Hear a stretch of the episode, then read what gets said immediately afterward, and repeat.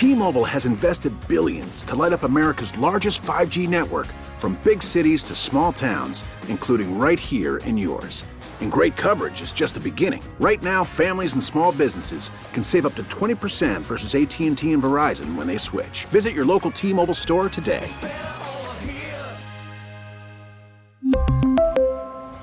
Plan savings with 3 lines of T-Mobile Essentials versus comparable available plans. Plan features and taxes and fees may vary.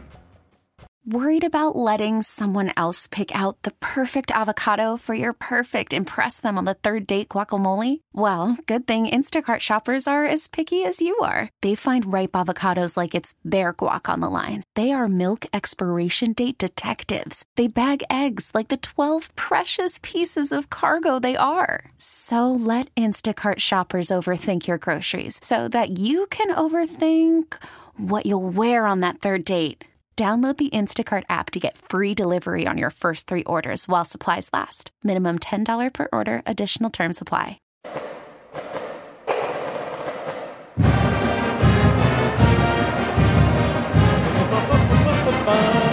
Zach Jones, Josh Mint filling in here on the Extra Point Show. It's so funny when you sing along with songs that we play coming back. Oh yeah, me? Yeah, Yeah, I do like, it all the time. I do it all the time. It's it's hilarious. Like no one else here does that. I, actually, no. I think Joe does it a little bit. Yep, I do. You it do almo- it very. I do it almost every. If I know the song, I will sing along to it. that is the UB fight song, and coming up here now on the Western Hotline, newest UB head coach Pete Lembo joins the show. Coach, good morning. How are we doing this today? Good morning, guys. Thanks for having me on. Yeah, no problem. Thanks for joining us. Uh, it's it's only been I- I think what under two weeks since you've taken the job. How's the seat filling in? How you feeling? Uh, welcome back to the MAC as well. Well, thank you. And you're exactly right. It has been a whirlwind, uh, 11, 12 days, whatever it is now, uh, but exciting. And every single day, uh, being around these players, uh, being on this campus community, getting out and about a little bit in, in Buffalo when I have, and even getting on the road recruiting earlier this week. It just makes me more optimistic and more encouraged and, and even more energetic about where we can go with this program. Um, just so much potential, so much positivity. People are super friendly, super supportive. Uh, so we got a lot of work ahead of us. There's no doubt about that. But I am very encouraged by what I'm seeing so far. And coach, I mean, and you brought it up right there, and, and it's it's kind of a fun saying, but like being a, a college football head coach is, is a 365 day job. What's that like taking over a program and immediately hitting the ground running and going to recruiting? Does it almost give you that exi- uh, you know that exhilaration, the adrenaline rush, or is it a little bit nerve wracking almost? Well, here's the thing most coaching changes take place in December. So you get hired, let's say mid December. You have two or three weeks to put your staff together, to get your strength and conditioning program in place.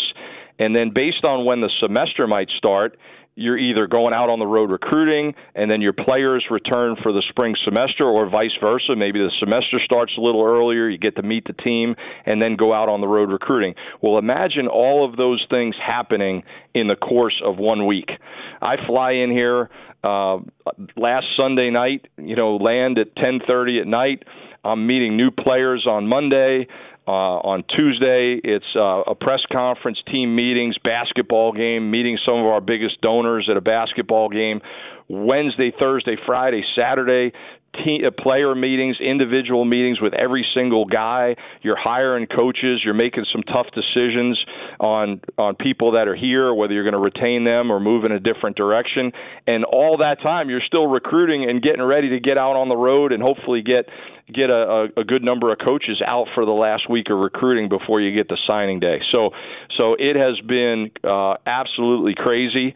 Um, I've got my uh, cell phone down to under 200 messages that I still need to return, and I have been pecking away at it religiously uh, up until about midnight every night. So, all that being said. Um, I've never slept so little and still been so energized during the day. It's just really exciting, and I'm very grateful for this opportunity. I can I can hear it in your voice. You're just saying that. I mean, you're condensing it all into a week, but you still like sound so excited about everything that's going on. What made you want to come back to the MAC to come to Buffalo after being at South Carolina and Memphis at Rice and, and a number of other schools as well since your last time uh, in in the MAC? Well, I always had the the goal of eventually being a head coach again, and and those runs that I had at, at some great programs, uh, especially at South Carolina and, and at Memphis when we got a chance to go to the Cotton Bowl, uh, I learned a lot. You know, sometimes when you become a head coach at a young age and you've been a head coach consecutively at three different places, uh, you know, you know what you know, but you know you're not always able to continue to learn the way you want to learn. And and so these last several years for me have been awesome to see a lot of different ways of doing things at different places some big programs uh some some bigger state schools things of that nature. And uh now I feel like I have almost a PhD coming back to be a head coach again to a place that I'm very familiar with the footprint for recruiting. I'm very familiar with the conference. I'm very familiar with the resources in the group of five. So, over that course of time, and I say this with all humility, there have been some other calls regarding head coaching positions, but I wanted to be really, really selective about the one I took. And quite frankly, I had a great job at South Carolina, so I wasn't going to leave for just anything. And this opportunity here at Buffalo really checked all the boxes for me. So, Coach, I was looking through some of your stuff on the Ball State website, which is where you were head coach in the MAC for a while. First things first, your personal information is listed down there. Your birthday, me and you have the same birthday, which is just Are awesome. you I had to kidding throw me? that out there. Yeah, Are no, you I was kidding me? scrolling through and I looked and I was like, that date looks familiar. Oh, that's my birthday too. So I just thought that was hilarious. I had to bring that up. I think Pete Rose and Kareem Abdul-Jabbar are right Yes. in there too. I might be give or take one day. Yeah, I think I think you're right about Kareem. I'm not sure about Pete Rose though, but I think you're right about Kareem. But back back to you know my main point here. Like I said, or like Zach said, you're coming back to the MAC now. What was it? Was it anything about Buffalo while you were making this decision that you experienced while you were playing UB all those years ago? Like, what kind of brought you here? Like, was it the city? Was it the the program? Like, what's your whole goal here? I guess. Yeah, I always thought that Buffalo was a sleeping giant in the MAC. Um, most of the schools in the conference, um, you know, the the towns are the towns, right? I, I lived in Muncie for five years and met some wonderful, wonderful people there. I still keep in touch with a lot of them. I, I promise you, a lot of them will be coming over here uh, for our game this year, um, and and we keep in touch on a on a weekly basis. But Muncie is not Buffalo relative to um, the size of the city and the vibrancy of the city and and the amenities of the city. So we're really really fortunate when when we bring uh, a recruit here to Buffalo that there's an awful lot to to show to that young man and his family. We've got a phenomenal academic institution, so we can attract some really, really good students here because of the academic reputation, being the flagship of the New York State system. And then our geographic location is on the eastern side of the conference, so that allows us to go east and to go south up and down Interstate 95 with with all those metropolitan areas and and those players have to pass by us to go to the other spots in the Mid American Conference. So I, I think we are situated really, really nicely um, to not only compete for recruits against the other places in the conference, but even those other group of five schools that are in the Northeast and the Mid Atlantic. On the Western Hotline, UB football coach Pete Lembo. And coach, you you were just mentioning it a ton there with recruiting, and college football has radically changed over the past few years. Uh, very different from your final year in Ball State in 2015. What can you tell us kind of about the NIL opportunities that are coming in UB, or, or what you've seen so far, and kind of what your plan is to a- attack that kind of the, the new landscape, as as you will, in in college football?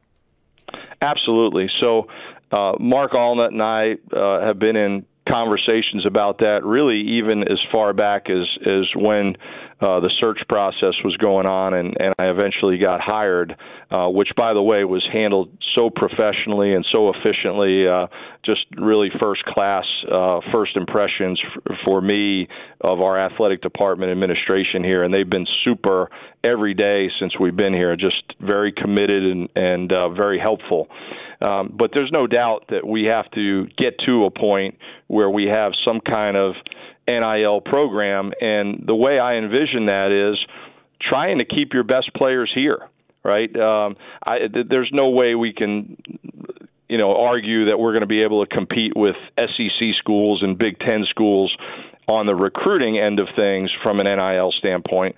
But if we have a good player here, uh, let's let's not lose them to a marginally better program.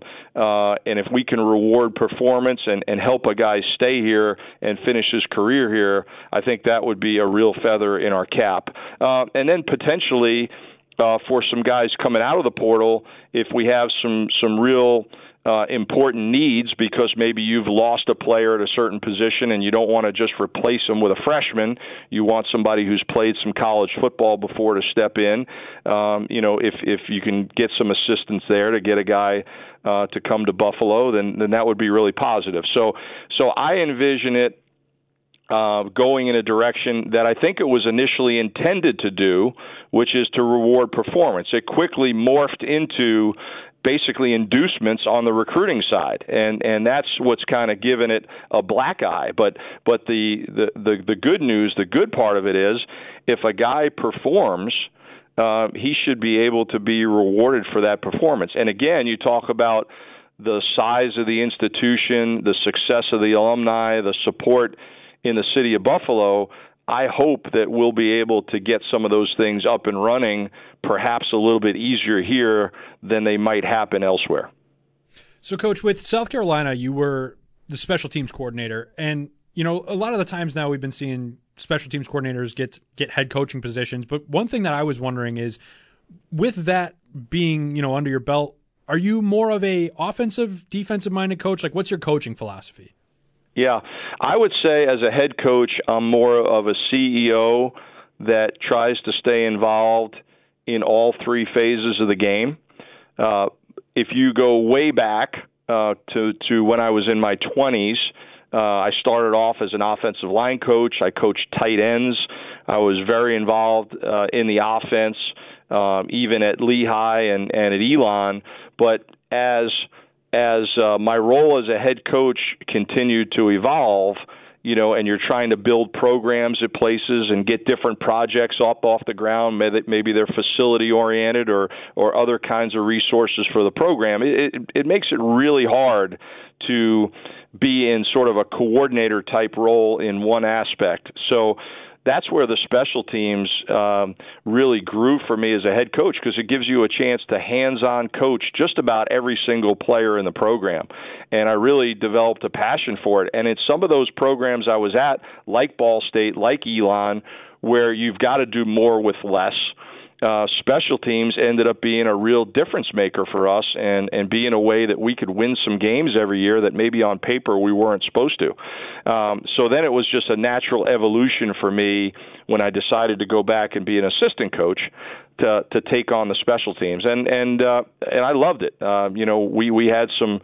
tremendous years at Maryland. We we had some top ranked special teams units uh, in the top 20 in the country and in the Big Ten two years, and then at Memphis we we finished the 19 season first or second ranked special teams. Two years ago at at South Carolina we were the top ranked unit in the country. So I say that in all humility. That's that's players buying in, and that's uh, coaches supporting you. That's support from the head coach uh, to make special teams important. Um, and then for me, it was it was about managing it. And I think the fact that I was a head coach all those years uh, helped me make that transition well. So one thing I can promise you, um, you know, we're going to put a great emphasis on that here. And uh, I've got a, a new special teams coach who's been with me before, who's actually starting work today. So we'll be getting that stuff up and running this spring, and I'm excited about where it can go. Love to hear it, Coach. Thank you so much for giving us a few minutes of your time. I know as, as you detailed it coming in, you are uh, hitting the ground running. You're, you know, trial by fire and all that stuff. It's been a blast to talk to you. Good luck this year, uh, and can't wait to see everything that's coming forward. You, you, sound like you've really got it down, Coach. Thank you so much again for today, and get some shut eye. You're to need it. This is a 365 day job. You know that as well. Appreciate it, guys. Hey, we're all in it together and looking forward to building a lot of strong connections in the community. T-Mobile has invested billions to light up America's largest 5G network from big cities to small towns, including right here in yours. And great coverage is just the beginning. Right now, families and small businesses can save up to 20% versus AT&T and Verizon when they switch. Visit your local T-Mobile store today.